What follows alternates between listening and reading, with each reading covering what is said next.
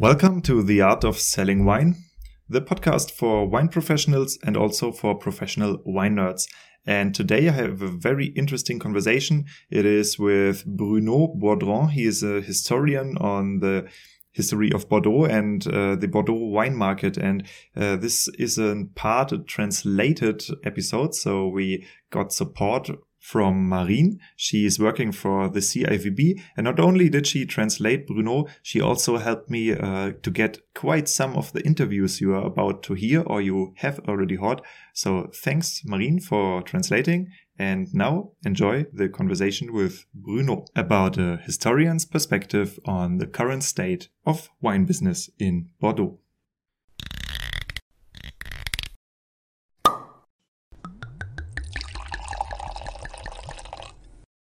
Welcome to the Art of Selling Wine. In this podcast, we explore the foundation of business success in the wine industry. And we also take a look at global game changers, such as changing climatic conditions, changing customer behavior and demands, emerging and fading distribution channels, and many topics alike that affect winemakers everywhere. My goal is to collect regional answers and strategies and spread the ideas worldwide. My name is Diego. I'm a wine marketing consultant specialized in the strategic brand positioning of small and medium sized family wineries. I have a background as trained winemaker in Rheingau area, Germany, and a degree in international wine business.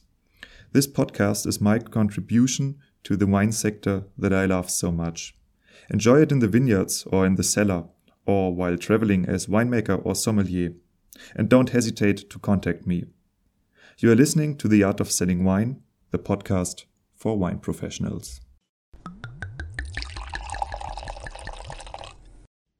This episode is presented to you by Wine Plus. Wine Plus is a German based platform for wine professionals from all around the world. It is written W E I N dot plus, W E I N dot plus, and all the episodes of The Art of Selling Wine and my German podcast, Wein Verkauft, are available in early access for the Wine Plus members. It's a free membership, so you don't have to pay, and you get two weeks early access to any episode. The Bordeaux series is also powered by Amorim Cork. Amorim Cork is partner of my German podcast, and therefore they enabled me to do this whole endeavor in Bordeaux. And if you are currently looking for a new supplier of high quality cork, I recommend taking a look at Amorim Cork. And if you understand German, I also provide a nice German episode. I think it's number 62 with Gerd Reis. He's the CEO of the Northern European division of Amorim Cork, and we talk about the renaissance of cork and the future of closing, closing systems for wine bottles. This whole series, the Bordeaux series, was made possible by a German company called Euramobil, Euramobile, you would pronounce it in English. They produce high quality mobile homes and they provided me, meaning my wife and me, with a mobile home just for the trip to Bordeaux. And if you are interested in these kinds of things, I highly recommend going to the Art of Selling Wine episodes four, maybe five, and taking a look at our travel diary in that episode, we talk about all the funny things we got to see and uh, got to do in Bordeaux and all the accidents we had. And also, I give you a brief overview about the mobile home we were in and how living and working in a mobile home actually turned out to be. Additional partner for the French series is Vitisphere.com. Whenever you want to find out about what's going on in French wine business, I highly recommend visiting Vitisphere. They are very helpful to our industry in France. The Bordeaux episodes were also supported by Bordeaux.com. It's the website of the Bordeaux Winegrowers Association, CIVB, and they supported me with giving me access to many, many, many of the interview partners that you are going to get to know in the following episodes. Bonjour à tous. Uh, maintenant, today, I am together with Bruno Boidron C'est correct? C'est correct. Oui. And uh, Bruno, he is an expert on the history of Bordeaux wine region and Bordeaux wines. So, uh, as I understand, uh, you worked a very, very long time as editor, redacteur, uh, for, uh, for, for one uh, company that creates books about uh, the Bordeaux wine, wine region. Correct? C'est exact. And uh, as uh, we need maybe some translation, I am also very delighted to introduce Marine. She comes from the CIVB and she has been helping a lot with this podcast. So many of the interviews you hear uh, are actually uh, because of her. She introduced me to the persons, and so welcome and uh, nice to have you on the show as well. Thank you for having me.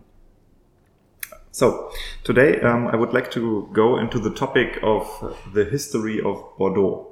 And uh, I, I will start with some uh, easy questions, I would say. Um, why is it that in Bordeaux, the winemaker very rarely writes his name on the bottle, but you always have Chateau et le nom de Chateau? Pourquoi? Ça reprend l'histoire des étiquettes de Bordeaux. Euh, tant qu'il n'y a pas eu d'étiquette sur les bouteilles, l'histoire de la bouteille est tardive. C'est plutôt le XVIIIe siècle. Donc on dénommait le vin par le nom de celui qui était propriétaire, pas celui qui faisait le vin, justement. So the bottles in Bordeaux are uh, quite new, if we can say. Uh, winemakers started using bottles in the 19th century, and uh, the first labels mentioned not the name of the chateau, but the name of the um, the owner of the chateau. It was not the name of the chateau. It's not not the name of the winemaker but uh, of the owner of the property. But uh, as when I traveled through uh, Bordeaux, there are many, I would say, fantasy names today. So this also changed again. So it used to be the name of the owner, Chateau, and the name of the owner. And now you can have a name of the place where the chateau is. For example, in France, we have what we call lieu-dit. So it can be the name of the lieu-dit, uh, the um, address of the, of the chateau, for example. These chateaus, when I traveled through uh, Bordeaux, they are very big buildings, sometimes very small buildings. And um, is it mainly for uh, status for attraction of uh, customers, or is it also to protect the wine? Why did they build these huge huge houses? Alors, ça dépend de la puissance de chacune des propriétés. Euh, vous avez des constructions simples et vous avez des constructions fastueuses, effectivement. Les maisons, euh, qui sont parfois des châteaux, ou de très belles demeures, tout au moins, euh, c'est de l'apparat pur et simple. Ça reflétait la puissance du propriétaire au moment où la maison a été construite. Euh, on peut penser à Corbin, on peut penser à Bechevel, qui était un, amiral de France, duc d'Épernon. Ces gens-là avaient besoin de démontrer leur puissance. Après. So it depends on the château. Uh, most of the time, when you have a big chateau, uh, like a castle uh, in English, uh, it was because the owner was rich or very famous and wealthy, so he can uh, he could afford such a building. But most of the time, it's because of um, of money. Hmm. so they had, apart from being nice to to look at. They had no other uses to. I, I thought maybe they built these houses because uh, some hundred years before people tried to steal the wine or whatever. Steal the wine, c'est. Voler. Ah non, non, non. Euh, si vous voulez une anecdote pour quelqu'un qui euh, vient de disparaître, euh, la famille Barton. Vous connaissez Léoville Barton, mm. Langoa Saint-Julien, une très belle propriété avec une très très belle chartreuse. Ce n'était qu'une maison d'été. Elle ne servait que pour les partons qui venaient euh, passer l'été et rester jusqu'au vendange. Tout le reste de l'année, ils vivaient à Bordeaux. Donc il n'y avait pas de notion de protection. Vous avez, il faut dissocier les bâtiments d'habitation et les bâtiments pour le vin. Le cellier, le chai à bouteille, les chais de vinification.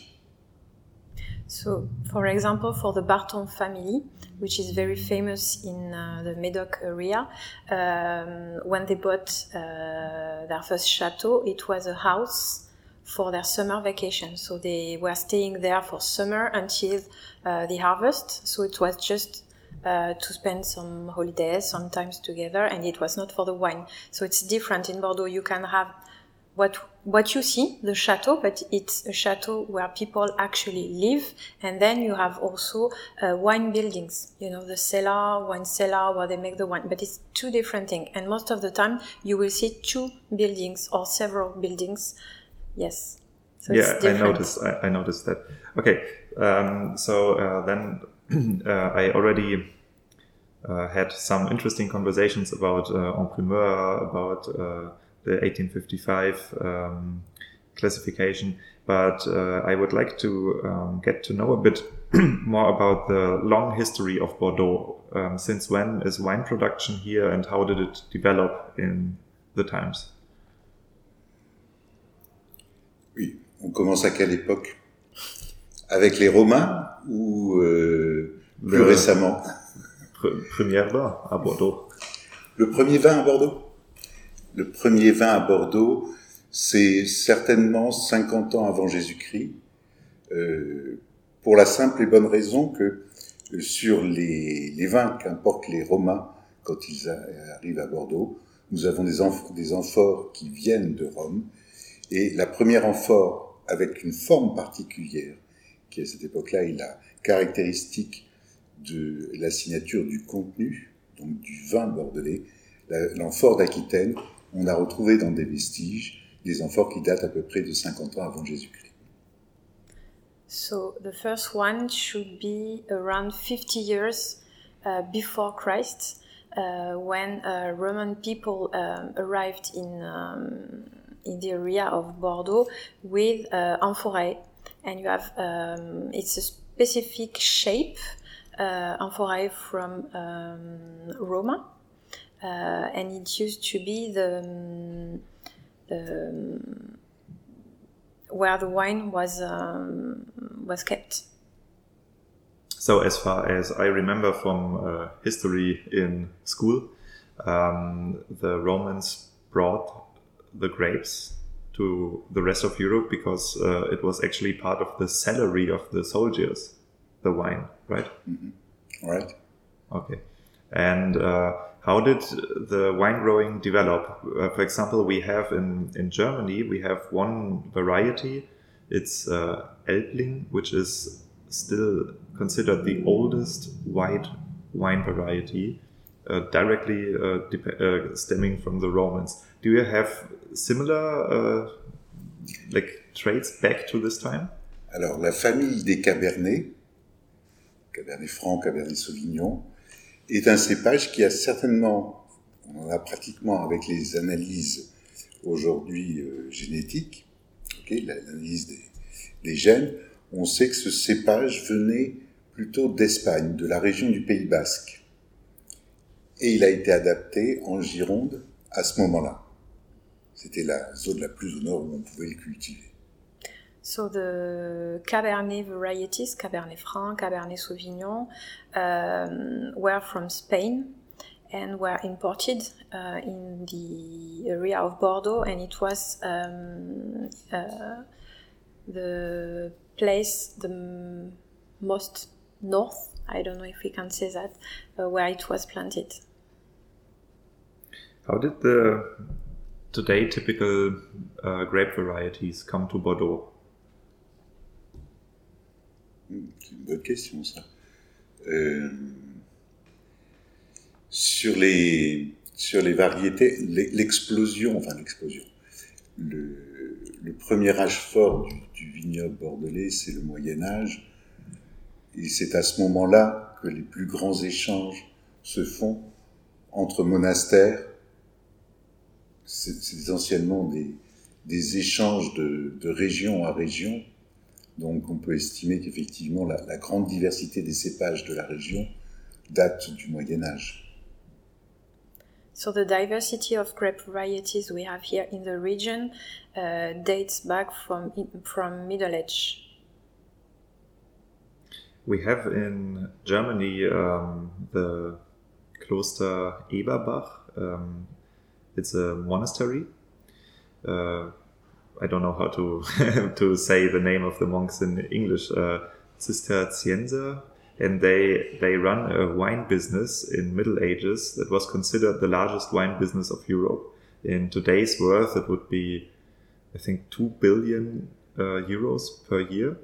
And uh, so I'm I'm actually very interested in the uh, wine business of Middle Ages because there were these huge, huge wine companies. And um, if, it would be very nice if you told us a bit about uh, not the, the current state of Bordeaux, because on this podcast I have 12 hours about Bordeaux, Cru Classé, tout ça, um, but the Middle Ages, what was going on before that in Bordeaux? Alors, il y a toute une période où, en fait, le, le vignoble va se développer véritablement le grand essor du vignoble de Bordeaux, ce sera à l'époque d'Aliénor d'Aquitaine. Donc, un peu plus tard, c'est le haut Moyen Âge, au XIIe siècle. So the vineyard really uh, developed during Aliénor d'Aquitaine. What is this? Aliénor d'Aquitaine. Aliénor d'Aquitaine était la duchesse d'Aquitaine et elle a été l'épouse euh, du roi d'Angleterre. So she was the wife of the King of England. Ah, you oh, know when okay. Aquitaine now, now was I understand. English. It's a name. I was. Yes, I thought it's an yes. Okay, okay. And she was a duchess, and she married the King of England, and she um, she's quite famous in Bordeaux actually. And you have a famous battle in Castillon every summer when you can listen to the story of uh, Aliénor d'Aquitaine. Et ce qui a favorisé le commerce de Bordeaux, Bordeaux est une, c'est véritablement un vignoble de négoce. Donc on a toujours exporté les vins à Bordeaux. On a commencé avec les Romains, on a poursuivi avec les Anglais, puis avec les pays hanséatiques, la Hollande, l'Allemagne bien entendu. Donc c'est un grand vignoble d'exportation. Et ça fait partie euh, des... Donc en fonction de la demande que Bordeaux a eue, on a exporté les vins et on a fait les vins que les gens désiraient boire. So Bordeaux has um, always exported wines.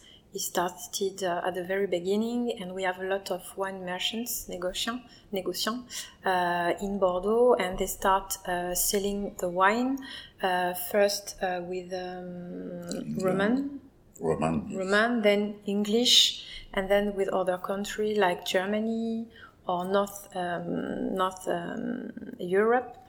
Um, and uh, yes, negotiations are a big part of um, of Bordeaux. So when did the uh, negotiant system start?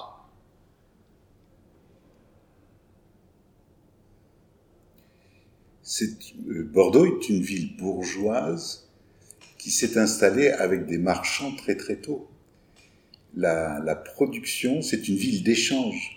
Le port, la, deuxième grande entité de Bordeaux, c'est son port.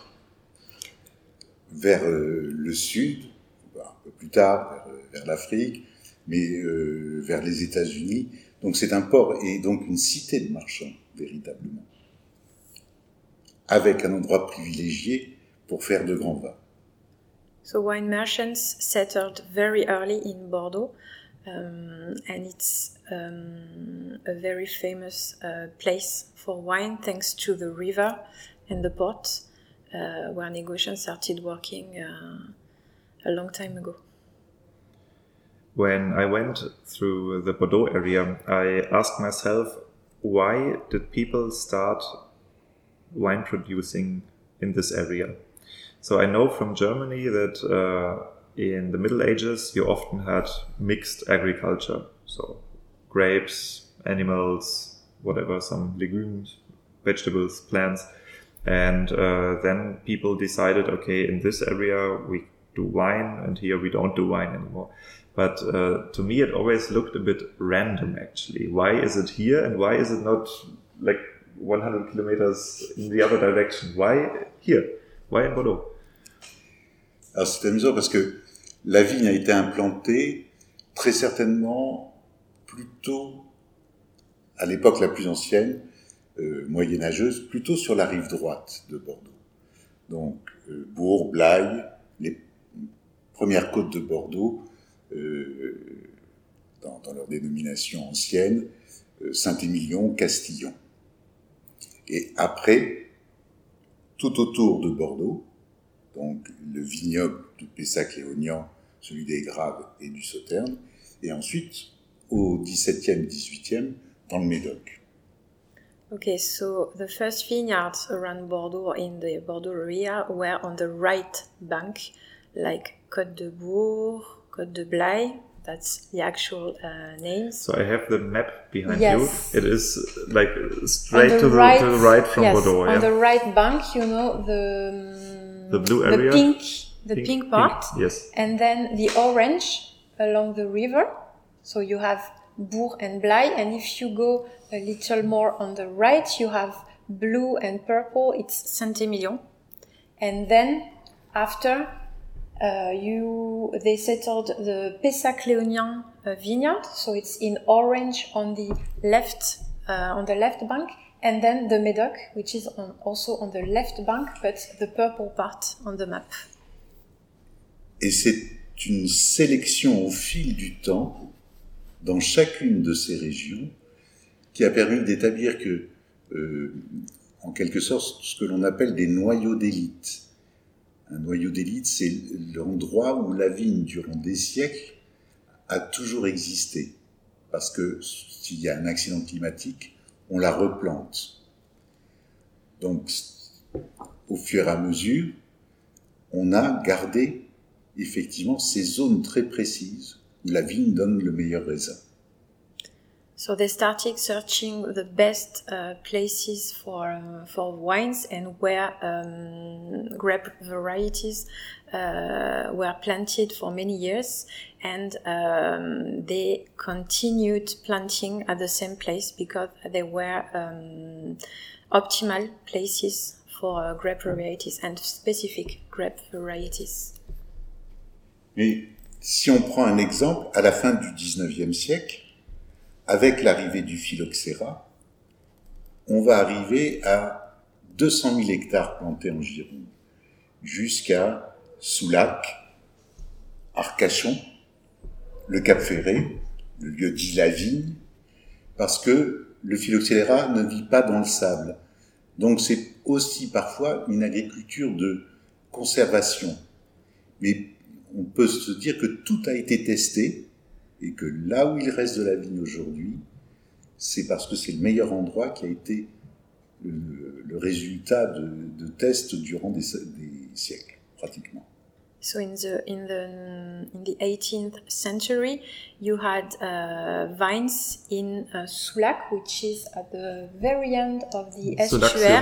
Yeah, yes. we we uh, now you only we have there. yes trees and sand and uh, beaches, and you also had vines in Arcachon. Now, if you know Bordeaux, if you're going to Bordeaux to Arcachon from Bordeaux, you have trees, uh, pine trees, you have beaches, you have lakes, etc. But by the time you had vines, uh, because phylloxera um, was not uh, sensitive to scent, so you could have vines in this area. But today, where you find vines, it's the best place you can have vines. Mm-hmm. How did the uh, typical Bordeaux cuvée develop? Le Bordeaux, on va dire euh, typique, euh, comme on l'imagine, comment est-ce qu'il a été euh, développé, créé What do you call a typical Bordeaux? Oui, oui. Ok, les, les, les cuvées typiques. il y a, euh, il y a deux, deux grands mouvements à Bordeaux. Bordeaux était une place de production de vin blanc. De vin blanc moelleux qui avait pour euh, consommateurs passionnés euh, la Hollande, mais aussi l'Allemagne, et aussi la France, euh, quand on faisait du, petit blanc de, de comptoir. Donc, et ça, ça représentait jusque dans les années 60, 1960, 70%, un peu moins de 70% de la production. Avec, parmi cette production de vin blanc, le top qui était la région de Sauternes, Sauternes et Barsac, euh, où on a eu euh, la, la, reconnaissance de 1855 et l'élaboration de très grands vins moelleux. Voilà pour le blanc. So there are two main uh, streams in Bordeaux. The first are the white wines until the um, 60s, 1960. In Bordeaux, you had more uh, white vines than red wines. In actually. all area or in just all area? Yes, it was between 60 and 70 percent of white wines until 1960. And yes, exactly. Now, seulement deux régions sont spécialisées en rouge. Le Médoc et Saint-Émilion. And only Médoc and Saint-Émilion were producing and were specialized and producing only red wines by the time. And um, they were producing uh, dry whites, but also sweet whites. And um, uh, for example, Sauternes. And in the Sauternes area, it's the first uh, 1955 um, classification. It was in Sauternes. They were producing very famous and uh, good sweet wines by the time. So it was the first mainstream until the 60s uh, the majority of wine produced in Bordeaux were white wines. Yeah, but it is uh, very special that in Bordeaux um, the winemakers consider the blend, the cuvée, the best they can produce. In many other areas, it's a single grape variety. And uh, when did this uh, develop that people started blending so much? Alors je, euh, Le concept de cuvée à Bordeaux, euh, je ne crois pas que ce soit la vraie signature de Bordeaux. La vraie signature de Bordeaux, c'est le grand vin d'une propriété. Euh, c'est donc, euh, en principe, on peut reprendre les critères du classement de Saint-Émilion, plus de 50% de la production de la propriété qui donne un vin d'excellence. Château Latour, Château Lafitte, Château Ozone, Château Cheval Blanc, Pétrus. C'est, ce n'est pas une cuvée, c'est l'essentiel de la production de la propriété qui donne un vin d'excellence. Et c'est très difficile, et c'est très différent. So for Bruno, um, cuvée may not be the good word, but I think in German cuvée is not exactly has not exactly the same signification as we have in French. Because cuvée For us, a cuvée means a blend of wines. No, yes. In France, it's assemblage, and cuvée in French is when when you have several um, wine in a chateau. We call that cuvée. For example, this chateau have three different cuvées, so they produce three different wines. That would so we, for we you would call a sortiment, for example. Ah, okay. So now it's not, this explains yes, in a France, lot for it's me. Blend, okay. blend actually. Ah, for example, you yes. can have that was Bruno uh, was saying. Uh, for him, it's more yes. The first wine, the first cuvée in French, uh, is for example, I don't know, 80% Merlot and 20% Cabernet Sauvignon, and then they can have a second wine, so a second cuvée, which can be 50% Merlot, 20% Cabernet Sauvignon, and 30% Cabernet Franc.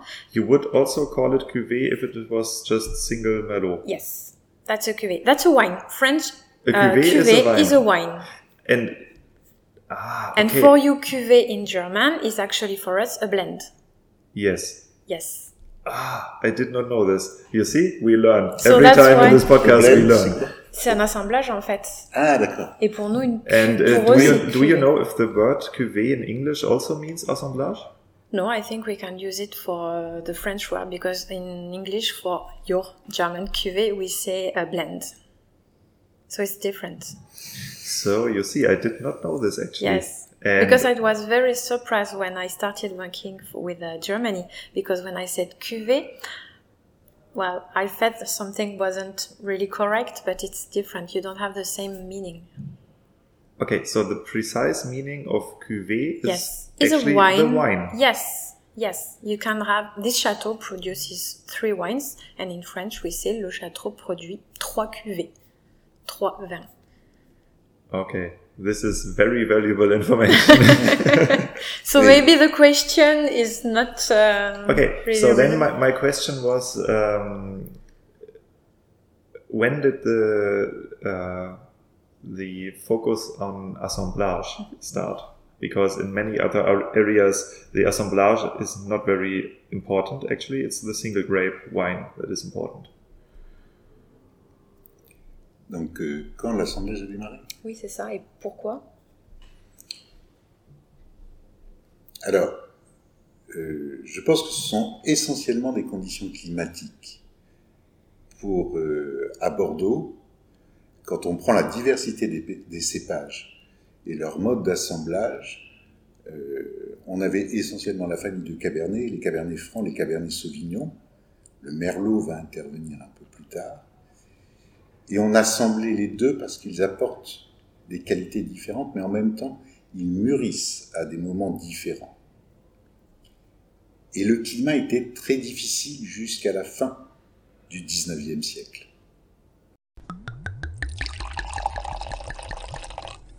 Just a short interruption because I want to talk directly to you who are listening to this podcast. I'm Diego, I'm the host of this podcast, obviously. What you maybe do not know is that I'm also active as wine marketing consultant for wineries, and I'm specialized in small and medium sized family wineries that try to figure out their strategic positioning. This often occurs when the winery faces a generational change, so it's ahead of them or they just did it, and the new owners try to find their identity and the winery's identity. The other scenario where my help is often asked is when wineries change their market, so for example, from producing bulk wine to bottling wine. Strategic positioning, I can explain this best on my own podcast. So there are many of wine podcasts, mostly talking about food pairing and stuff. There's one podcast for wine professionals talking about how to make money in the wine industry. This is mine, and this is very special. So this leads to platforms like Wine Plus. It's 230,000 members. 30,000 of them are professionals working together with me. Or Vitisphere, the main French medium for wine growing, working together with me, or IVES, the worldwide corporation of wine research institutes, working together with me because of my strategic positioning. But this is also possible for wineries. But when I look around, most of the wineries I see, they have a me too positioning, meaning, look at me, I also do organic wine, or I also do vegan wine, or I also have a vineyard in this area, or I also produce orange wine, or what have you. So this is positioning, but it's not good. Let me tell you the story of one of my customers. It's Terra Preta Weingut Huppert, meaning Terra Preta Winery Huppert. And so together we positioned them as the only winery that has its brand centered around the use of Terra Preta. Why is this important? Because if you check this stuff out, it has a huge community on YouTube. You can buy it in grocery stores. Uh, television channels are reporting about it. Joe Rogan podcast is reporting about it. And no winemaker got the idea to use it as his strategic positioning. So instead of saying, yeah, I'm organic winery Huppert, we can say I'm Terra Preta winery Huppert.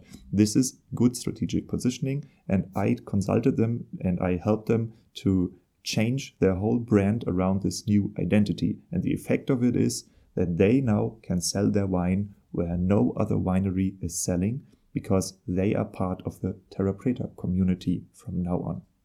And if you want to learn how strategic positioning can help you grow your business and stabilize your income, do not hesitate to contact me. I do my consulting locally because I travel the wine world a lot, but also online via Zoom or video conferences. And so just contact me and we can talk about what is possible.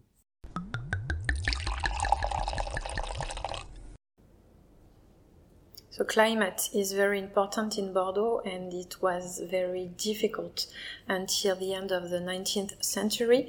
Uh, Bordeaux used then to produce uh, mainly Cabernet, Cabernet Sauvignon, and Cabernet Franc, uh, and then uh, they started using Merlot, but um, they produces uh, both Cabernet and Caber uh, Cabernet Sauvignon, sorry, and Cabernet Franc because they don't have the same uh, maturity uh, time.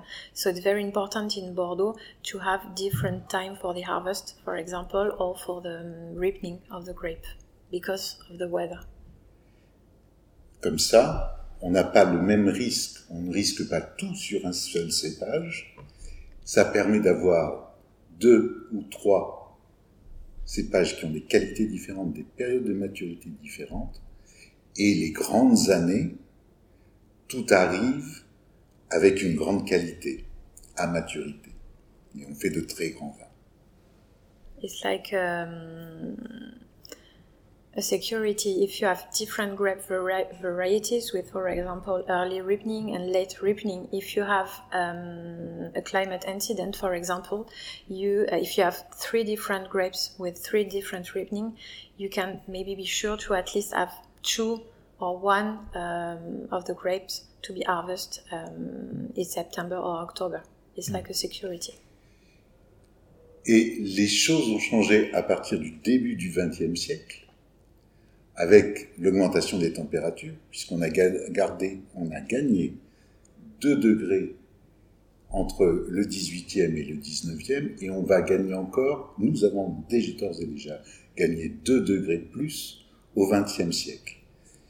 Et l'utilisation du merlot, qui va aller croissante tout au long du 20e siècle, en fait, va trouver ses limites aujourd'hui, mais c'est la rondeur du merlot, l'acidité du cabernet franc et la puissance du cabernet sauvignon fait un vin qui est très équilibré dans l'élégance, ce qui est peut-être la spécificité de Bordeaux. So it, it changed um, with um, the temperature. We have higher temperature today that we used to have. Um, and uh, I think it was plus two degrees uh, between the 19 and, no, the 18th and the 19th century. And during the 20, 20th century, um, it also rises up by two uh, degrees, so it's four degrees in two um, 200 years. So it's a lot, and um, it uh, of course plays um, a big role in the maturity of the of the grape varieties and in the for the roundness of the merlot or the acidity of the cabernet franc or um, the power of the cabernet sauvignon, for example. So it's important to have all of them, and it evolved during the, the years. Today, Bordeaux is uh, roughly 110,000 hectares. Mm -hmm. How did it develop in size? Was it bigger at one time, or is it, is it the biggest it is now? Non. Il y a eu 200 000 hectares à la fin du 19e mais ce n'étaient pas les mêmes euh, exploitations qu'aujourd'hui. On exploitait encore une grande partie en joual. C'est un... Vous connaissez le terme? En joual, ça s'écrit J-O-U-A-2-L-E-S. Et vous aviez un rang de vigne, un, un, interrang de blé, un rang de vigne, et donc c'était beaucoup plus extensif qu'aujourd'hui. Donc la, plus grand essor du vignoble, c'est 200 000 hectares. Et d'une façon récente, on a eu euh, 125 000 hectares à la fin du XXe siècle. Et donc, on est un peu en dessous aujourd'hui. So in the 19th century, uh, the Bordeaux vineyards accounted for 200,000 uh, hectares. But it was very different from today because, for example, you had one um, row of vines and then one row of oats and one uh, row of vine etc so it was very uh, very different from today. And at the end of the 20th uh, century we had 125,000 uh, hectares. So the area is reducing all the time but the quantity is went went bigger or stayed the same? Euh, plus variable, les rendements euh, à la fin du 19e siècle, les rendements moyens étaient aux alentours de 20-25 hectolitres. Donc, euh, avec la, différence, parce que l'exploitation a été nettement améliorée avec le temps, euh, ce qui fait que ça pratiquement Bordeaux vendait 2 millions d'hectolitres de vin à la fin du 19e. On est monté jusqu'à une commercialisation de 5 millions, 6 millions d'hectolitres euh, à la fin du 20e. Et aujourd'hui, on a multiplié par deux, on a divisé la surface par deux, on a multiplié les volumes par deux aussi. Mais parce qu'on a de meilleurs rendements grâce au climat qui s'est amélioré et au mode de culture. So in the 19th century, the production was about was around 20-25 hectoliters per hectare. Uh, so 2 million hectoliter uh, per year for production uh, at the end of the 19th century. At the end of the 20th century, it was 5 to 6 million, depending on the year, of course. So um, the surface were reduced by uh, two, but uh, the production uh, is uh, twice at, um, as it used to be. Okay, and uh, the price development of the Bordeaux wine, how did it go up and down in the times? Hmm. En fait, pas tant que cela. Ce qui est marquant dans le...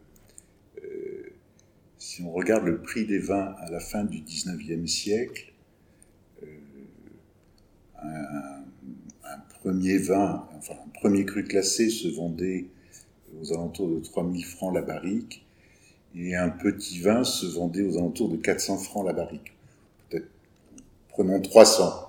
Il y avait un écart de 1 à 10. Euh, alors ce n'est pas pour comparer les 300 au prix du vin aujourd'hui, mais ce qui est marquant aujourd'hui, c'est que nous avons des Bordeaux, on va parler des bons Bordeaux, aux alentours de euh, 10 euros, et que les très grands vins se vendent aux alentours de 600 euros, 700 euros, voire plus, parfois 1000, 1200, la bouteille. So at the end of the 19th century, um, the price of um, Premier Grand Cru was around uh, 3,000 francs. Uh, and um, what would that be in euros today? Uh, you have to. Uh, oui. Enfin, ça fait partie des choses qu'on peut difficilement comparer. It was, and I think it was not the franc as we used to know, ah, but the ancien franc so it's very different, and the, I think the the value is not the same today. So you can compare. It's not the difference. For example, what uh, Bruno said, it was a premier un premier cru was around three uh, thousand francs, and a small chateau uh, was around uh, three hundred francs. So it's just to have the difference between the two chateaux. You can't you can't uh, compare to today's prices because it's very different uh, because of euros and because of the the rate, uh, for example. Uh, but just to know the difference and today you have the same. You can buy um, a grand cru classé for 600 euros a bottle and you can have a very good wine from uh, Côte de Bordeaux Grave or Bordeaux Supérieur for 10 or 15 euros for example. You, you still have this um, difference. Oui ça ce sont des prix à la bouteille et les prix que j'ai donnés pour le 19e sont les prix au tonneau donc 900 litres oh Okay, so the 3,000 francs was for um, a barrel. It was not a bottle. So it was so cheaper. yes, much cheaper. So 3,000 uh, francs for a barrel. And uh, today you can have 600 euros for a bottle. So as you can see, you can compare. It's not the same time, it's not the same rate, and it's not the same uh, money, if I can say. What were the major events that uh, root the success of Bordeaux as brand?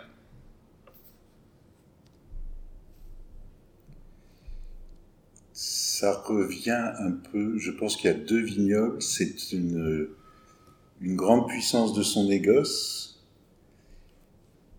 et en même temps euh, un très grand volume de production, euh, avec des vins, avec une recherche toujours de, coller au marché. Et, au-delà de cela, la, réputation, donc euh, soutenue par de grands terroirs bien sûr, mais aussi avec des, des vins d'excellence qui sont eux aussi produits dans de grandes quantités relatives. Mais euh, j'aimais bien Émile Pénaud, disait qu'il était toujours facile de faire 3000 bouteilles d'un bon vin, mais qu'il était beaucoup plus compliqué d'en faire 200 ou 400 000 de même qualité. Uh, so in Bordeaux, we have powerful negotiations, um, and we have high volume of um, of production. Uh, so it's quite easy to um, to meet the the market's demand. We have great terroir, uh, great wines uh, with enough volume, and um, Bruno uh, quoted um, I don't remember the name. Émile Peynaud. Émile Peynaud, saying that it's easy to produce uh, 3,000 bottles of very good wine, but it's not so easy to produce uh, 200,000 uh, bottles from uh, equal quality. Okay. If you have uh, les vins d'Egon Müller, vous avez 3000 bouteilles qui valent excessivement cher. À Lafitte, on fait 400 000 bouteilles de grands vins qui sont un peu moins chers, mais c'est la même qualité. La, la, puissance de Bordeaux, elle est là. C'est de produire sous une seule marque 400 000 bouteilles d'un très grand vin. So high quality at also high quantity. Yes. And that is the success. And Bordeaux succeed uh, in doing it. You can um, have the example, uh, as Bruno said, of uh, Lafite. Uh, they produce um, 400,000 bottles a year, but with high quality. And uh, they can do it, and they produce high quality wines with a high volume. Et ce sont ces grandes marques, donc de grands châteaux, où de signature autrefois, on a un peu perdu de, grands négociants, qui affirmaient Bordeaux à travers le monde. Et c'est la question pour Bordeaux, c'était, et c'est toujours, de répondre à une demande mondiale. So this great, um, these big brands or this great chateau um, were famous all around the world for the quality and quantity of wine that is produced, and uh, the great um, and Bordeaux still have uh, has a great capacity of um, meeting the market's demand from for all over the world. During the time of wine production, what were the major crises that happened in Bordeaux?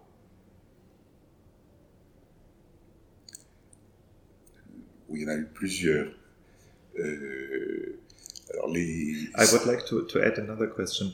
How did this affect the wine growing? How did Bordeaux as area change uh, because of the crisis?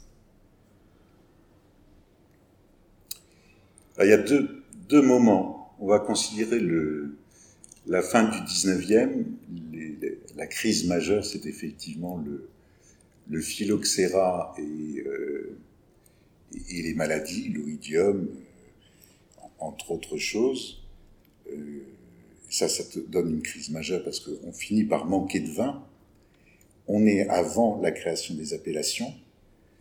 Et ce qui part de Bordeaux et qui porte le nom de Bordeaux, c'est ce, ce qui porte le nom de Bordeaux, c'est ce qui part de Bordeaux. Donc, l'ère d'approvisionnement est certainement un peu plus large. On va chercher un peu à Bergerac, un peu à Gaillac sur les vignobles. Donc ça, c'est une crise. So one of the first crises could be the phylloxera uh, at the end of the 19th century and all the other diseases like uh, oidium, for example, uh, because all the wine that was um, shipped from Bordeaux um, has um, had the name of Bordeaux, but it was before the appellation uh, the appellations were officially created. So there were no AOPs or AOCs by the time, but the wine that were shipped uh, was named Bordeaux.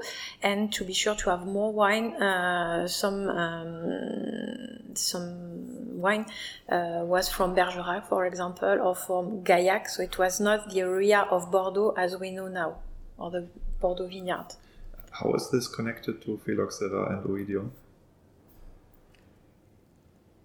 Euh, comment le... Comment ça se- à quoi vous le reliez en fait à la crise du phylloxéra? C'est qu'il n'y avait plus assez de, de- La production, la production est en chute une année sur deux, enfin même sur, euh, sur cinq ou six années, la production chute de 2 millions d'hectos à 1 million d'hectos. So yes, because of the phylloxera, the production was uncertain, and you could have a good year and a bad year. So to be sure to have wine from Bordeaux, they were going a little uh, further. They were going to uh, Gaillac or to Bergerac to have wine. No, Ah, okay, I understand. to face the crisis of phylloxera and to be The- sure the to have Bordeaux wines. the area was increased because of the diseases. Yes, exactly. To have wine, yes. Oh, okay, now now I understand. Okay, so this was one crisis, and Yes. And the second one? The second one, euh, sans aucun doute, les, les gelées de 56-57, euh, il y a pratiquement 25 à 30% du, du vignoble bordelais détruit. Euh, on est en pleine reconstruction après la, la guerre. Et là, Bordeaux va avoir un double challenge, c'est de euh, replanter son vignoble, et en même temps, ça sera tout à la fois une crise et une opportunité, puisque euh, cela va permettre de, remettre à niveau des, vignobles qui, étaient peut-être un peu plus en retard par rapport à d'autres. Alors là, on est bien dans le contexte des AOC. Mais il faudra attendre quand même une dizaine d'années euh, avant que l'on reproduise de, dans certaines régions des, vins de, belle qualité du fait du gel. So the second crisis are probably the frosts of uh, 56 and 57, where 25 to 30 percent of the vineyards uh, were destroyed. So it was right after the war, and uh, Bordeaux and France were still um, reconstructing. Uh, so um, there was uh, there were two challenges. The first one was replanting, and the second was second one uh, is actually um, also an opportunity. It was to upgrade the vineyards. By the time uh, we needed to upgrade and uh, to be at the same level as uh, other vineyard, for example, uh, but after that uh, we had to to wait about 10 years before um, reproducing uh, high quality wines. Okay.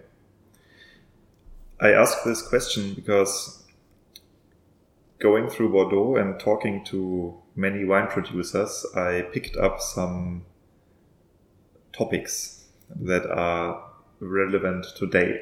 And uh, these are not topics that are exclusive to Bordeaux. We have them in Germany as well, but uh, some are exclusive to Bordeaux.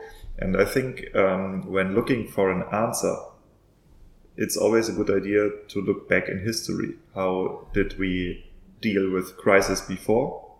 And what do we know what worked and what didn't work? And so I would like his uh, opinion on some of the topics that I will bring up now. Entre deux mers rouges. Alors, je rajouterai une troisième crise. euh, Okay, we, let's go to the troisième crise parce third que crisis. celle-là est de nature économique. euh, et c'est celle des années 70, 1970, où on a, euh, on parlait de prix tout à l'heure, on a un yo-yo phénoménal sur le prix des vins. Il y a une spéculation sur le vin de Bordeaux qui va amener une, désaffection de, la clientèle qui est un peu, perdue. Et il va y avoir un effondrement. Et Bordeaux remettra quand même 10 ans, mettra aussi, a 10 ans, pour se remettre de cette crise de confiance sur la valeur des vins. Euh, mais ce sera aussi une opportunité où on aura ensuite une communication plus, plus sereine, euh, mais qui va amener un grand changement au niveau de la qualité des vins. On va s'orienter uniquement vers des vins de propriété, et c'est là où vont disparaître les vins, les grandes marques des vins de négoce bordelais, que pouvaient être à l'époque les Cruz, enfin les Les Calvé, les, et là, les vins de marque vont disparaître. So a third crisis um, Bruno just uh, thought about uh, was in the 70s, 1970, uh, with up and down prices, and um, Bordeaux lost uh, a lot of consumers because of uh, those uh, up and down. Um, so sales significant, significantly reduced, and it took about 10 years to get better but it was a good thing uh, because it also forced Bordeaux to um, evolve. Uh, to have a better communication, and uh, there was also a big change uh, regarding uh, wines with uh, more property wines, vin de château, and less brands like Cruse, for example, or ou d'autres encore. Enfin, je pense à, à, cela puisque vous êtes allemand, mais. Euh, so Bordeaux started focusing more on um, uh, vin de château than uh, brands. L'exemple typique, dans les années 60, on vendait, il y avait grosso modo 4000 marques de châteaux, 4000 noms de châteaux, et dans les années 95-96, on est monté jusqu'à 16 000 marques commercialisées. Okay, so 4,000 uh, different brands in the. For the property. En quelle année, pardon, c'était? 1960, fin des années 60. Okay, at the end of the 60, 60s, uh, you had about 4,000 different brands in in Bordeaux, wine brands, and uh, in the 90s, so around 95, uh, you had 60,000 different brand names. So it was huge. So many more people started their own winery.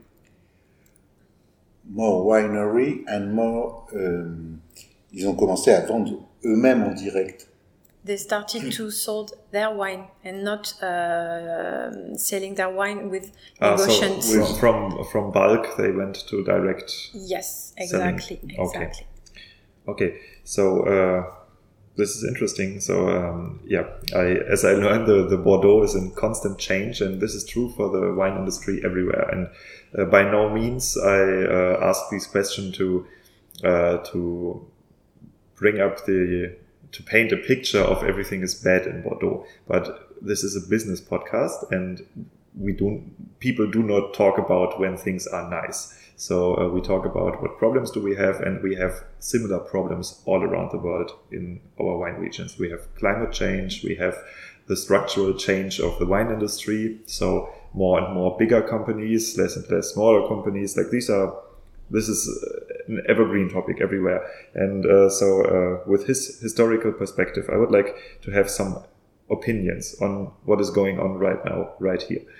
One winemaker told me from from uh, Entre-deux-Mers that they are discussing to have uh, an Entre-deux-Mers Rouge wine style introduced. Is this a good idea? Ça a toujours été un débat à Bordeaux. Euh, quand on aime, euh, si vous voulez, vous avez deux grandes options, en l'occurrence, euh, je pense en France. Il y a l'hypothèse de la Champagne, vous avez une seule appellation pour une grande région viticole. À Bordeaux, les gens ont toujours été attachés, en fait, aux petits ports d'embarquement qui figurait sur la Garonne ou sur la Gironde. C'est l'histoire de Pauillac, c'est l'histoire de Saint-Julien, c'est l'histoire de Margot, euh, c'est l'histoire de Saint-Émilion qui se différencie de Castillon-la-Bataille. Et historiquement, cette région de l'Entre-deux-Mers, c'est une région vin blanc.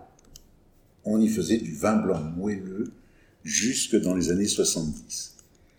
Après, toute la question est là, et je crois qu'il faut garder des appellations vivantes. Nous y faisons depuis les années 90, c'est-à-dire depuis plus de 30 ans, des vins rouges de côte, excellents. Pourquoi pas une appellation entre deux mers rouges en 2021, 22, 23 Mais il y a aussi une initiative dans le Médoc qui revendique des Médocs blancs. Parce qu'il y a toujours eu une petite production autour de l'Istrac. Et aujourd'hui, il y a une réflexion pour avoir du Médoc blanc. So the Entre-deux-Mers Rouge, so red Entre-deux-Mers, is an open has been an open debate for many years now. Uh, and Bruno took the example of Champagne. In Champagne, it's quite simple. You have one appellation for a wine region, and in Bordeaux, uh, people have always been uh, really uh, linked to their uh, port at the beginning. So you had uh, Pauillac, for example, you had Margaux, you had Saint-Emilion. So it's important for people to have those areas and then now AOPs. And uh, in Entre-deux-Mers, historically, um, until the 70s, they were producing sweet whites. So it's a, a white region, if we can say.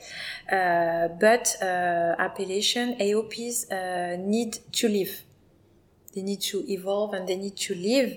Uh, and red is uh, produced in the has been produced in the region for many years now uh, under other appellations, for example, Côte or Bordeaux, Bordeaux Supérieur. So uh, why not uh, an Entre-deux-Mers Rouge? And you have the same reflection in Médoc, where they are producing more and more uh, white wines. So why not Médoc Blanc? Yeah, sure. Um, but when I as consumer here Entre-deux-Mers, I know Rouge, Sauvignon Blanc, Semillon. This is brand. And if they now start Entre-deux-Mers Rouge, this this uh, makes the brand, this softens the brand. Actually, I don't know if this is a good idea because you can produce Bordeaux Supérieur. You just cannot say uh, Bordeaux red Entre-deux-Mers. This is what you cannot say. You can produce the wine there. So is it a good idea to have this as an appellation? Toute la question est de savoir si nous allons un peu trop vite à notre époque. À titre personnel, je serais pensé de, je serais tenté de dire very oui. personal, his his opinion. Yeah. Yes, my my opinion. Et je crois qu'il aurait mieux valu donner le titre de côte de Bordeaux à cette région de l'Entre-deux-Mers pour faire un grand vin rouge. Parce que c'est une région de côte. Et donc, vous aviez cette vision dans les années 30 où on divisait Bordeaux en cinq grandes zones. Le Médoc, les côtes, les Graves, le Saint-Émilionnais et le Sauternais. Et cette vision simple pouvait s'expliquer par la géographie. So, are we going too fast today? That's what uh, Bruno asked. Uh, he think that uh, he thinks that we should have uh, given the cut um, AOC to Entre-deux-Mers Rouge instead of Entre-deux-Mers Rouge. It should be Côte de Bordeaux this appellation already exists, you know, because it's a great place for red wines. And uh, you would just increase the area for this appellation. Yes, of Côte de Bordeaux. Instead of Entre-deux-Mers Rouge. Because it's it, really a region of Côte. You go? Yeah. You see. Haut-Benauge, some hills. It's that is this still an option today to do this? No, I don't think so. It's his personal it's opinion. opinion. You ask for personal yes. opinion. Yeah, yeah, it's, but, a, uh, it's a personal opinion. I, I, I, like to have the discussion also on this podcast, and maybe if it is if it is politically possible and also it makes more sense, why not talk about it? C'est toujours compliqué. Je ne crois pas. Enfin, je, je connais mal. Les, je connais pas mal les tenants et les aboutissants, mais euh, c'est compliqué, c'est toujours une histoire de tout le vignoble est une histoire d'homme. Euh, c'est la même différence qu'entre Pauillac et Saint-Julien. Pourquoi nous avons deux appellations? Parce que nous avions deux ports d'embarquement. Nous avions le port de Pauillac et nous avons le port de Saint-Julien. Et deux communes. C'est toute l'histoire du, du, vin de. Qu'est-ce qui différencie Léoville-Lascaz de Château-Latour Un ruisseau qui passe entre les deux? Et après, ce sont des groupes d'hommes qui prennent des décisions entre eux. C'est très difficile d'avoir la gestion euh, des, entités euh, viticoles. So it's very complicated. Um, the vineyard uh, has a strong history with his men and uh, with with its men and uh, and women, uh, and it's like uh, two chateaux, for example. Uh, why do you why do you have two different chateaux? Uh, because sometimes you just have a river or small, very small river between two chateaux, so you have two different um, estates, and you can have two different appellations. If you take, for example, Entre deux Mers and uh, um, Côte de Bourg, for example, you just have a river, you have the Dordogne River. So uh, men and women are a key element in these decisions. Would it be possible to have a white wine AOC overlapping a red wine AOC on the same area so that people can choose? I do Entre deux Mers white or Côte de. Uh, Côte de yes. Bordeaux Rouge can, in the same area? It already exists. Grave. Dans les Graves, just in the south of Bordeaux, Grave rouge, Grave blanc, Grave supérieur. Grave supérieur est un vin blanc moelleux. Vous avez trois mêmes. And actually, you have like a pyramid system in Bordeaux where you have the generic appellation, Bordeaux and Bordeaux Supérieur. They are produced everywhere in Gironde. So you can be in Saint-Emilion and also produce Bordeaux Blanc or Crémant. You can be in Médoc, in the Graves. Then you have um, other appellation like Graves. They are produced only in the Graves area, area, the Côte de Bordeaux, Côte de Blaye. And then you have local appellations uh, which have the name of uh, the city or the village. So you have Pessac-Léognan, Saint-Emilion, Margaux, etc. So you can already produce different appellation on the same estate uh, and with different uh, parcels, for example. Is it clear for you? It's complicated. Ninety-five percent clear. Yeah.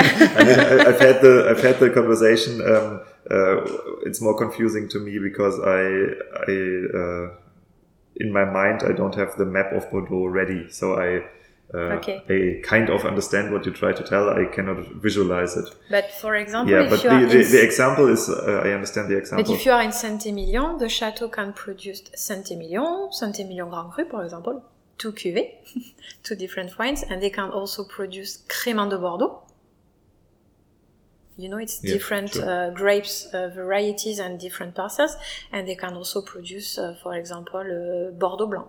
Mm. Yeah, so I'm, I'm just possible. thinking, would it be a better idea to have not Entre deux Mers Rouge, but to have some other appellation that is known for red wine extended in this area for red wine? Because Entre deux Mers is very strong for white wine.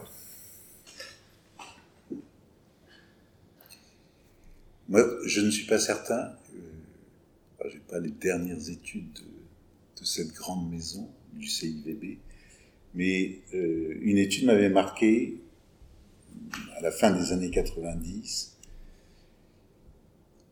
Pour le consommateur, il y avait Bordeaux, Médoc, Saint-Émilion, en termes de notoriété. Et venait tout de suite après des noms de propriété.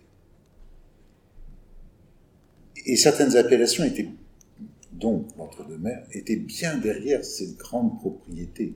Les noms très connus de euh, Cheval Blanc, Latour, euh, Lafitte, Iken. Ce que je veux dire par là, c'est que euh, s'il y a une dynamique en entre-deux-mers, il y a autant de raisons d'être conservateur pour la figer autour des vins blancs que de favoriser l'émergence d'une nouvelle appellation en rouge. Je, le répète, pour moi, c'est une dynamique humaine, c'est pas une dynamique euh, où on se rapproche trop. Il n'y a, pas d'absolutisme du terroir. Voilà, on fait de grands vins rouges, effectivement, entre deux. So uh, Bruno was very surprised because a few years ago a study uh, showed that uh, Bordeaux was the most known brand uh, actually appellation in Bordeaux. Then you had Médoc and Saint-Émilion, and then it was not appellations or area, but it was name of chateau. Uh, for example, Chateau Cheval Blanc, etc. So when you asked people, uh, do you know Bordeaux wines? Uh, they would have tell you, uh, yes, I know Bordeaux, I know Médoc, Saint-Émilion, I know Cheval Blanc, I know Chateau, uh, blah blah blah. And uh, other appellations like Entre deux Mers were very far behind in the list. So um, once again, Bruno think uh, thinks it's um, it's a human uh, human decision, and it can be on both sides. You can have the Entre deux Mers Rouge uh, appellation, or you can uh, choose not to have uh, the red appellation and stick with the white appellation and find another one. But it depends on people, actually. Okay, so uh, in my mind, Entre deux Mers was very well known for being a white area, but as you say, it's not not that important actually in brand recognition. Yes. So then, of course, it's it's. I mean, uh, it's yes, it is more a discussion for the people who live there actually, and it's their problem. I want to go to the next topic, and that is a very interesting one. Um, I talked to some producers who produce bulk wine and uh, who's or who sell their grapes and they say uh, they have price problems. It's they can, they do not earn money, and so uh, they have the opinion that you should reduce grape area, and that you should reduce the area of Bordeaux to lower the prices. And on the other side, you have people, I guess the negociants, saying, no, no, no, it's a marketing problem. We have to market better. And when we market and export more and we have reduced our areas, we cannot fulfill the demand and this will be no good. But uh, this seems to be an ongoing discussion about shall we leave the space the same and what do we do with the low price wine? What is his opinion on that? C'est un vaste débat. Euh, ça a toujours été l'histoire de Bordeaux. Il y a un monde du, du négoce qui a un besoin et il y a des viticulteurs qui qui aimeraient mieux voir valoriser leur production. Euh, je crois qu'aujourd'hui, le viticulteur qui veut voir sa production valorisée à sa juste valeur, ou tout au moins celle à laquelle il aspire, euh, il faut qu'il apprenne tous les métiers et qu'il devienne à son tour marchand. C'est la meilleure solution. C'est pas une question de, il n'y a pas trop de quantité, pense que Bordeaux fait une formidable mutation en termes de production vers une, production beaucoup plus, beaucoup plus verte, beaucoup plus bio. Euh, donc, ce qui veut dire aussi un peu moins de production sur la même surface. C'est pas ça la question.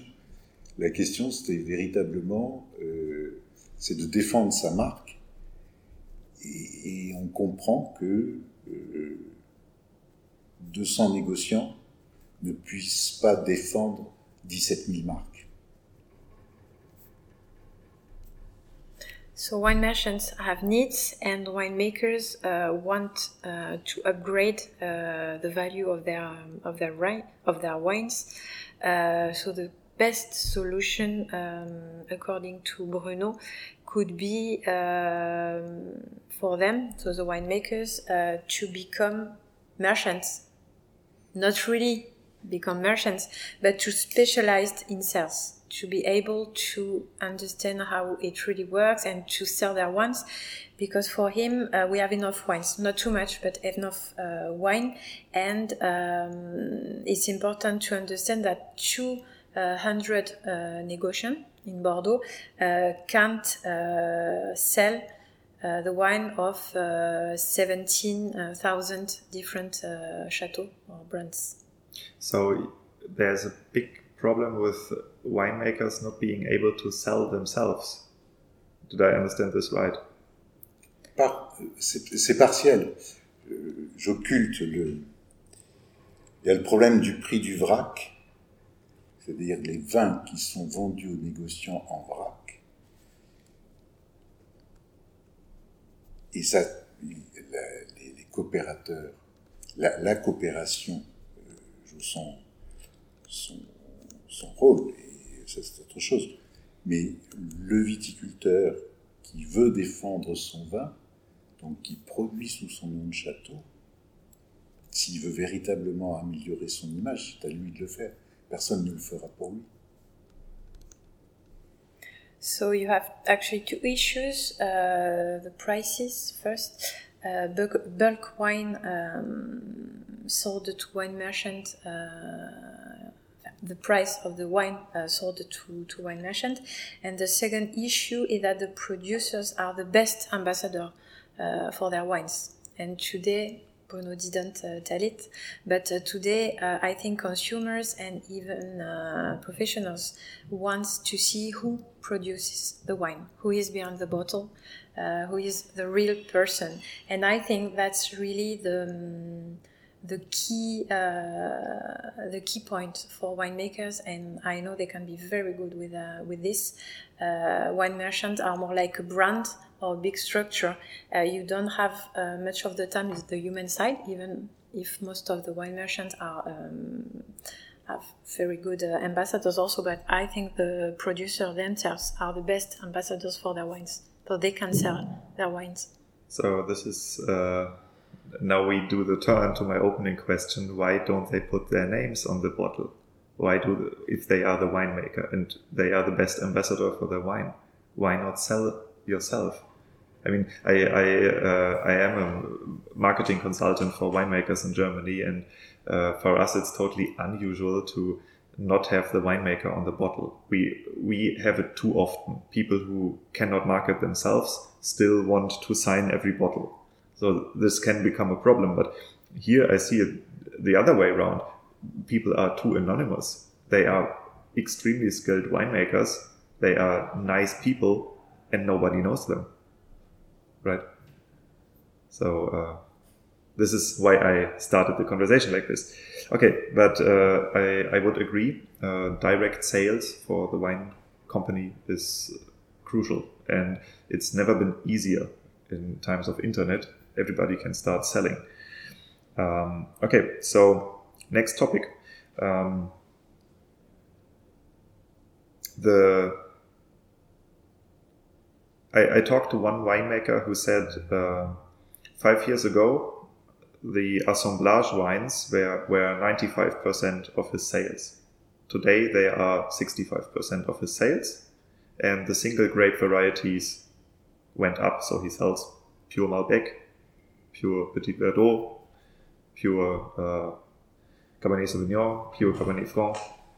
Uh, this is a topic, and how should Bordeaux in general behave because this will change the image of Bordeaux totally if they all start selling single grape.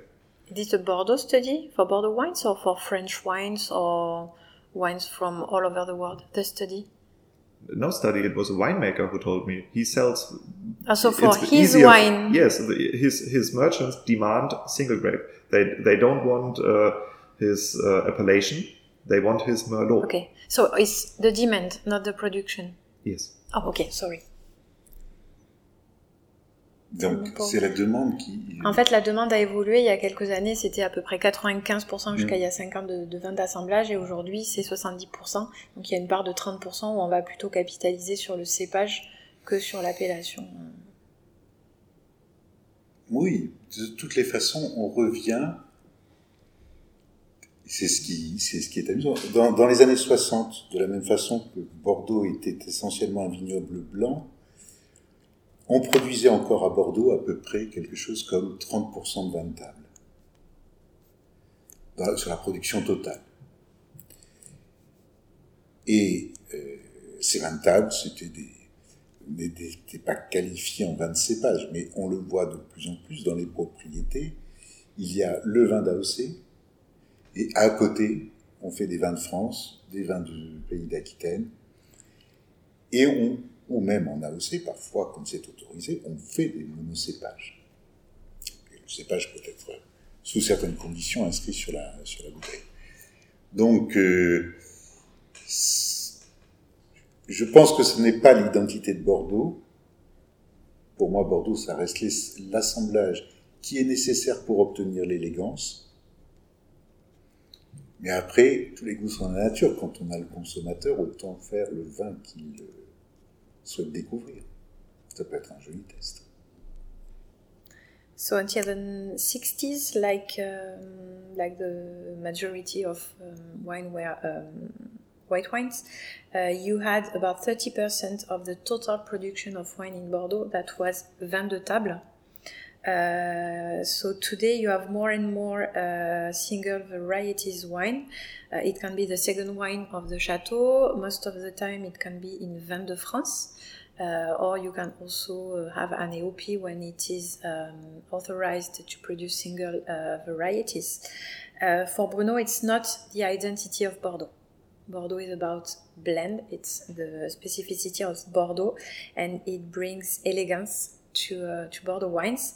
But if it's what the consumer wants, uh, we need to adapt, and it can be a good idea for him. Yeah, so uh, that's what, why I asked. If we adapt in Bordeaux, we lose our identity, but we earn money. In, En fait, il dit que si on s'adapte, finalement, on perd son identité, mais on gagne de l'argent. Can I answer? Sure. I think we don't lose uh, our identity. I say we uh, because I work for the Bordeaux wines, but actually, most of the time, those modern reds, because it's not the um, traditional reds of Bordeaux with blending and uh, oak um, oak trees for you know. So you, it was not just in our conversation in Bordeaux; they are called modern reds. Yes. Ah. Okay. We talk about modern reds because in Bordeaux you started talking about blend, what is a cuvée, what is blend, etc.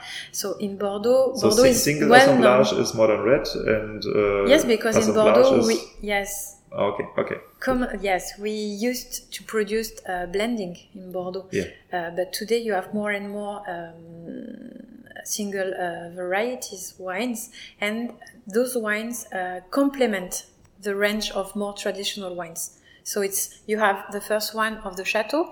Most of the time, it's a traditional cuvée, uh, and then you can have other wines, other cuvées, uh, which can be different. For example, the first chateau, the first wine can be oaky, the second one can be non-oaky, and then you can have also um, different uh, different wines that complement the range. So for me, you don't lose your identity. You add other wine wines to your range you know?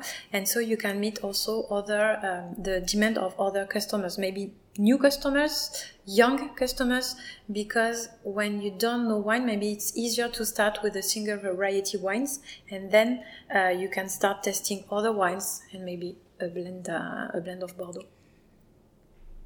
J'ajouterais deux choses. Je crois que cette démarche est effectivement efficace au niveau commercial pour garder le, chemin vis-à-vis du client. Et que la deuxième chose, là, nous sommes un peu trop pressés pour juger d'une tendance à peine affirmée sur quelques dizaines d'années au regard de l'évolution de quelques siècles de Bordeaux. So it's a good idea for Bruno uh, if it meets the demands, but it's it may be too early to say it's a trend and that Bordeaux is actually changing uh, and replacing uh, its uh, traditional cuvée by single varieties cuvée. It's maybe too early uh, to say that. Yeah, I uh, just I have quality interviews, so I talk to to single persons. Not I don't have I, I don't know how it is in general, um, but I think the demand is worldwide going in this direction. Um, but uh, I also I like the idea very much uh, that you propose to have your uh, grand vin, maybe also the second vin, uh, vin as assemblage if you want, mono assemblage if you want, and then have the single varieties in another range below that. Um, so uh, one wine project I'm uh, concerned with in Germany, we do it exactly this way, and it's very untypical for Germany. But I like the idea very much to have the great wine, whatever it is. You as winemaker decide: is it your vineyard? Is it an assemblage? Is it whatever?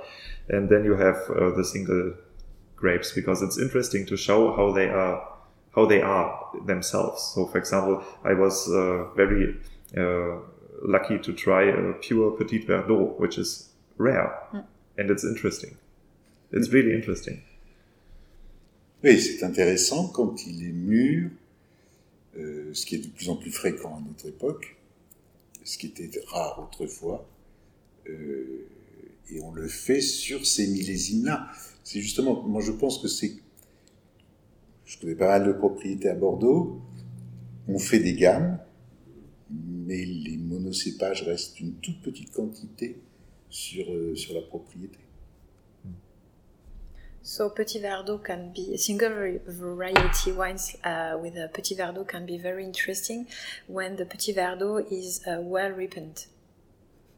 you know when you don't harvest too too fast or when it's not uh, ready yet uh, and I'm sorry I forgot what you said at the end ce que je disais c'est que ça représente c'était bien d'avoir une gamme dans une propriété indispensable mais que les monocépages restaient une toute oui. petite quantité yes it's good to have um, uh, a range in a range of wine when you are a chateau today not to have just one wine but to have a range of wine because you can um, you can uh, meet more meet, demands. yes exactly yes. i'm sorry i can't find my words uh, but uh, not too much also yeah. Single variety are, are, interesting, but not too much. Yeah, in, in Germany, uh, many wine wineries have uh, quality pyramid, and in every range they have 20 wines. Oh. So it's huge. You have, for example, you come to a winery and they have 80 wines to offer, and you're like, that's oh my god! Yes. How, how shall? I? Yeah, it, it's a big problem, and people are. You don't know they, what they choose. don't. They don't want to eliminate because they say, "I need this for one customer. I need this for one customer." And I'm like, yes, but it's complicated. Okay, um, then I want uh, to go into uh, two more topics, and then we can finish this. Mm, so uh, there was this uh, big uh, news article about the use of copper in vineyards, and it had an impact everywhere all around the world on Bordeaux wines. Uh, I was selling Bordeaux wines in Munich at the time, and we talked about nothing else. So I think a lot has changed. this has started an image change in Bordeaux, and um, we see this in Pomerol. They uh, eliminate the herbicides, or and they start talking about doing it. This is there's always two things: what you do and what you talk about. Um, but at the same time, when you have more and more and more people going organic, which is also the case, I think the use of copper will naturally go up. Uh, what's your opinion on this? How should uh, Bordeaux as a region uh, face this topic? Alors par rapport au bois, euh, on a abandonné de loin les, les époques, euh, les époques Robert Parker. Euh, et sur donc on utilise d'une façon générale moins de bois et sur l'utilisation des copeaux. C'était copper, c'est le cuivre. Ah, le cuivre. Oui, ah. l'utilisation du cuivre et le fait qu'on a plus ah. de, de, propriétés en bio, forcément, ça impacte aussi le, le cuivre le danger du cuivre. Euh, Autre euh, question. je ne sais pas pourquoi j'étais sur les copeaux. Oui. euh, sur le cuivre, alors, euh, un vrai problème si l'Europe ne reconnaît pas en bio le cuivre. Euh, effectivement, le traitement au cuivre, on en utilise pour le bio, c'est vrai, mais on commence à trouver des produits de substitution. C'est-à-dire, ce qui me paraît intéressant dans notre époque, euh, c'est qu'on n'a plus, il ne s'agit pas d'avoir une démarche, ce que je ressens moi sur le, travail que je suis en train de faire, euh, il s'agit moins d'avoir une démarche affirmée en bio Donc effectivement organique, c'est pour ça qu'il évoquait les organiques, voire biodynamie. Alors là, je n'ai aucune idée de la façon dont ça se traduit. Biodynamique. Euh, mais que l'on soit dans une démarche, que l'on rentre dans une démarche agroécologique, c'est-à-dire que on commence à revenir vers un travail du sol pour éviter, enfin, pas revenir à un travail du sol, mais à respecter, avoir un sol vivant, pardon, pour éviter d'avoir de nombreuses maladies. Donc il n'est pas dit que demain, le fait d'être dans une démarche agroécologique implique une plus grande utilisation du cuivre. On peut même espérer qu'elle baisse. So for Bruno, there are um, there are alternatives to uh, to copper. Uh, for him, uh, a sustainable approach is, in, is important more than uh, organic or biodynamic certification. Uh, further than that, a sustainable approach is really important because for him, a living soil um, limits diseases.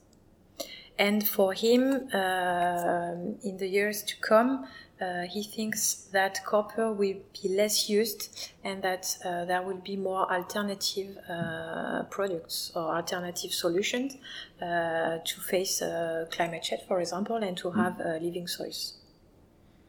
I will talk to, and now I need your help for her name. Agnes? Agnes. Agnes. Agnes. Irene Listrac. Agnes Irene Listrac. Yes. she's a researcher and she um, she will uh, introduce me to the idea of bringing new varieties to this area. And I talked to some winemakers about this, and they say, yeah, we are interested in Albarino, in Touriga Nacional. And so these might also be answers to changing climate. Um, but another way to go for this would also be the fungal resistance uh, varieties. Uh, do you consider this uh, option that will be important in Bordeaux? And what do you think about the new varieties? Je crois, je crois pas qu'il y ait une option à Bordeaux qui soit choisie. Euh, moi, j'entends parler beaucoup d'agroforesterie, de, produits de traitement euh, à base d'algues, à base d'huiles essentielles. Euh, donc, euh, bien sûr, avoir quelques cépages résistants, on va les tester. Je pense que les viticulteurs vont, les tester. Je, en tant qu'historien, je ne suis pas forcément mieux placé, mais euh, oui, ils vont les tester. Mais je ne pense pas qu'on puisse aujourd'hui se dire qu'on a une solution à un problème. Il y a beaucoup de solutions. On est sur une plante pérenne. Le travail des viticulteurs est quelque chose de, de compliqué pour moi. Et je crois que il faut qu'ils soient prudents dans leur, euh, dans leur démarche. Il y a plein de solutions, on parle de permaculture, enfin, tous les viticulteurs que je rencontre, vraiment sont des, gens qui réfléchissent et qui ne gardent pas une seule, une seule optique. So for Bruno, there's no one one option uh, in Bordeaux. There are uh, several solutions. Uh, he um, heard about agro agroforestry, agro products, etc. Uh, so yeah, yes, it may be interesting to test some uh, resistant varieties, uh, but we have to take time and to think about also other options um, and maybe think larger. Yeah. I think I have nothing to comment on. And the last topic, uh, I'm not sure about uh, if it's a big topic here. I know it is in Germany. Um, the lack of people who can work in the wine industry. Is it a topic here also? Yes well uh, qualified uh, people to yes. work in the vines. But I don't know if uh, Bruno is uh, the best. Uh, he is an historian, so I'm not sure it's it's. Uh, what, was topic. there a situation like this before? For, for example, in Germany, we um, we are beginning to negotiate new treaties with other countries mm -hmm. that mm-hmm. for people to come in without visa, for example, and maybe there was a comparable situation before. This is why I try to bring up those questions. Yes, Bordeaux have been working on the subject for many years now, and I know that we have specific uh, documents for foreign workers, for example, during the harvest. So it's in different language. We have people from Spain, from Portugal, from uh, other countries. Bulgarie. Yes, Bulgaria. So they have specific documentation where they have uh, uh, names of doctors, of uh, restaurant, of schools for children, of uh, childcare, etc. Uh, so when they come in Bordeaux, they have all the information. Uh, they have um, also a list to find places, uh, you know, to find a place to live or to eat, etc. So it's important, and you have also a lot of um, school or not really school, but um, you can uh, join some uh, trainings, for example, in uh, some chateau, or uh, you can uh, be, uh, for example, you can work in um, in a chateau as a communication assistant whatever and you can start a trainee for you can start as a trainee to learn how to drive a tractor for example. You have more and more initiative. It's not really about funding new people but maybe also train the people you have in your uh, estate so they can uh, also maybe um, you can face the lack of um, of workers when you did. I don't know if I'm very clear, but we have, yes, we have a lot of initiative in this sense. Au regard de l'histoire, ce que l'on peut dire, c'est que dans les années 1980, un viticulteur était encore un, un paysan, et ce n'est pas péjoratif dans mon esprit, mais c'était quelqu'un un qui... ingénieur. Et aujourd'hui, il faut qu'il soit tout à la fois... donc, Qu'il ait les compétences dans la propriété, d'être commercial, donc les connaissances dans le business. Il faut qu'il connaisse la législation, euh, qu'il soit un manager pour ses employés, euh, et que dans le même temps, euh, il ait des connaissances en œnologie assez pointues pour comprendre ce qu'on lui demande au niveau technique et ce qu'exige le matériel qu'il utilise. euh, et c'est peut-être ce, ce verrou-là. Bordeaux a la chance quand même d'avoir de nombreuses écoles d'enseignement sur tous ces domaines, de l'œnologie, enfin de la viticulture, en passant par l'œnologie et sur toutes les strates, que ce soit les lycées viticoles, les écoles d'ingénieurs agronomes, les écoles d'œnologues, les écoles de, de cage wine business. Euh, c'est assez fantastique. So until the 90s, uh, in Bordeaux, winemaker was a paysan. So he was uh, working the, the soil. Uh, and today, when you are a winemaker, you are actually also a sales manager, export manager. You have to manage people. You have to be in the vine, in the cellar. Uh, so you have to do a lot of things. So yes, it can be maybe um, more complicated, more complicated that uh, that it used to be. But we are very lucky because in Bordeaux we have a lot of schools uh, for um, every for everyone, for young people or for people of 30, 40, 50 years years old who want to learn another, um, who have to to have other skills. So. Uh, you can uh, yes we are very lucky in bordeaux Yes. Yeah. We can learn everything on the wine. yes from viticulture to enology to communication to sales to marketing uh, yes we have a lot of um, of You can also Bordeaux. just hire me and learn about wine podcasting. Very new thing. okay, and uh, now to finish this, uh, I would like to do a thought experiment uh, scenario. Imagine he lives very long, and 100 years from now, he has to write a historical docu- document about the first quarter of this century about Bordeaux. What would he write? Alors en fait, on est 100 ans en, en avant et euh, vous devez écrire un livre sur l'histoire de Bordeaux et sur le- les premières 25 années là, de ce siècle, donc 2000 euh, à 2025. Qu'est-ce que vous écrirez Qu'est-ce que vous écririez? Donc avec les 100 ans de recul. Je pense que euh, j'écrirais que ça a été une période clé que en pratiquement 25 ans, peut-être un peu plus, 30, Bordeaux aura su passer d'un vignoble euh, en viticulture conventionnelle vers une agriculture, euh, une agroécologie. Euh, je pense que ce sera la première caractéristique et que la deuxième caractéristique, Bordeaux, pour ses grands vins, aura su garder justement l'élégance et sa signature.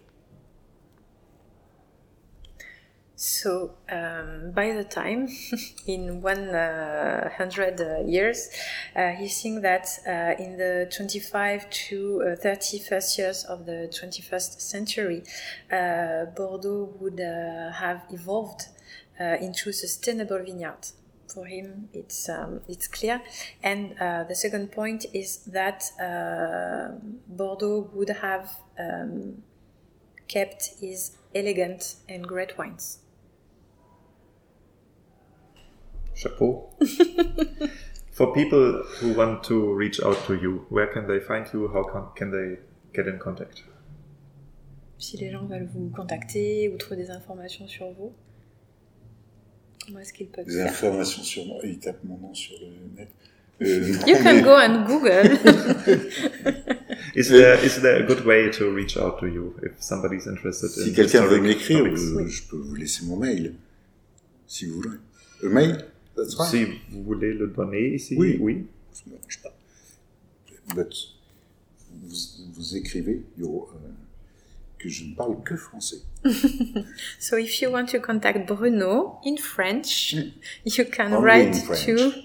Yes, only in no, French. I can write in English, but... Yeah. So, uh, Bruno, Bruno, Bruno Boisdron on LinkedIn, and there you can definitely find him Yes. So did I. And uh, if you're interested in meeting with him or texting or whatever, go for it. He's a very interesting man. And thanks for answering my questions. Merci beaucoup. Merci. And to you, thank you for the translation. You're welcome. I was tired at the end. Translating is a hard business. I know. I know. I know. It's a good. Um, it's a good uh, exercise for the for the brain, but uh, it's exhausting. À la fin, oui. Oui, oui, j'avais du mal à la faire là. I hope that not so much was lost in translation as we had quite some language troubles here. I mean, I do speak a little French and he does speak a little English, but it was not sufficient enough uh, to do the podcast. And uh, yeah, you always have a, a gap, a language gap that goes on. Uh, but I thought it was quite an interesting take to ask somebody who has such a rich perspective on the history of Bordeaux about uh, what can be done right or wrong with current hot topics, because uh, it happens to me, or it seems to me, that mm, many people who discuss current topics often forget to take a look into history and to see okay uh, how have the older generations how have other people reacted in comparable situations? And uh, this is what i try to bring up. I uh, hope it worked in whatever way. And if you enjoy conversations like these please do not forget to share this with a friend. Thank you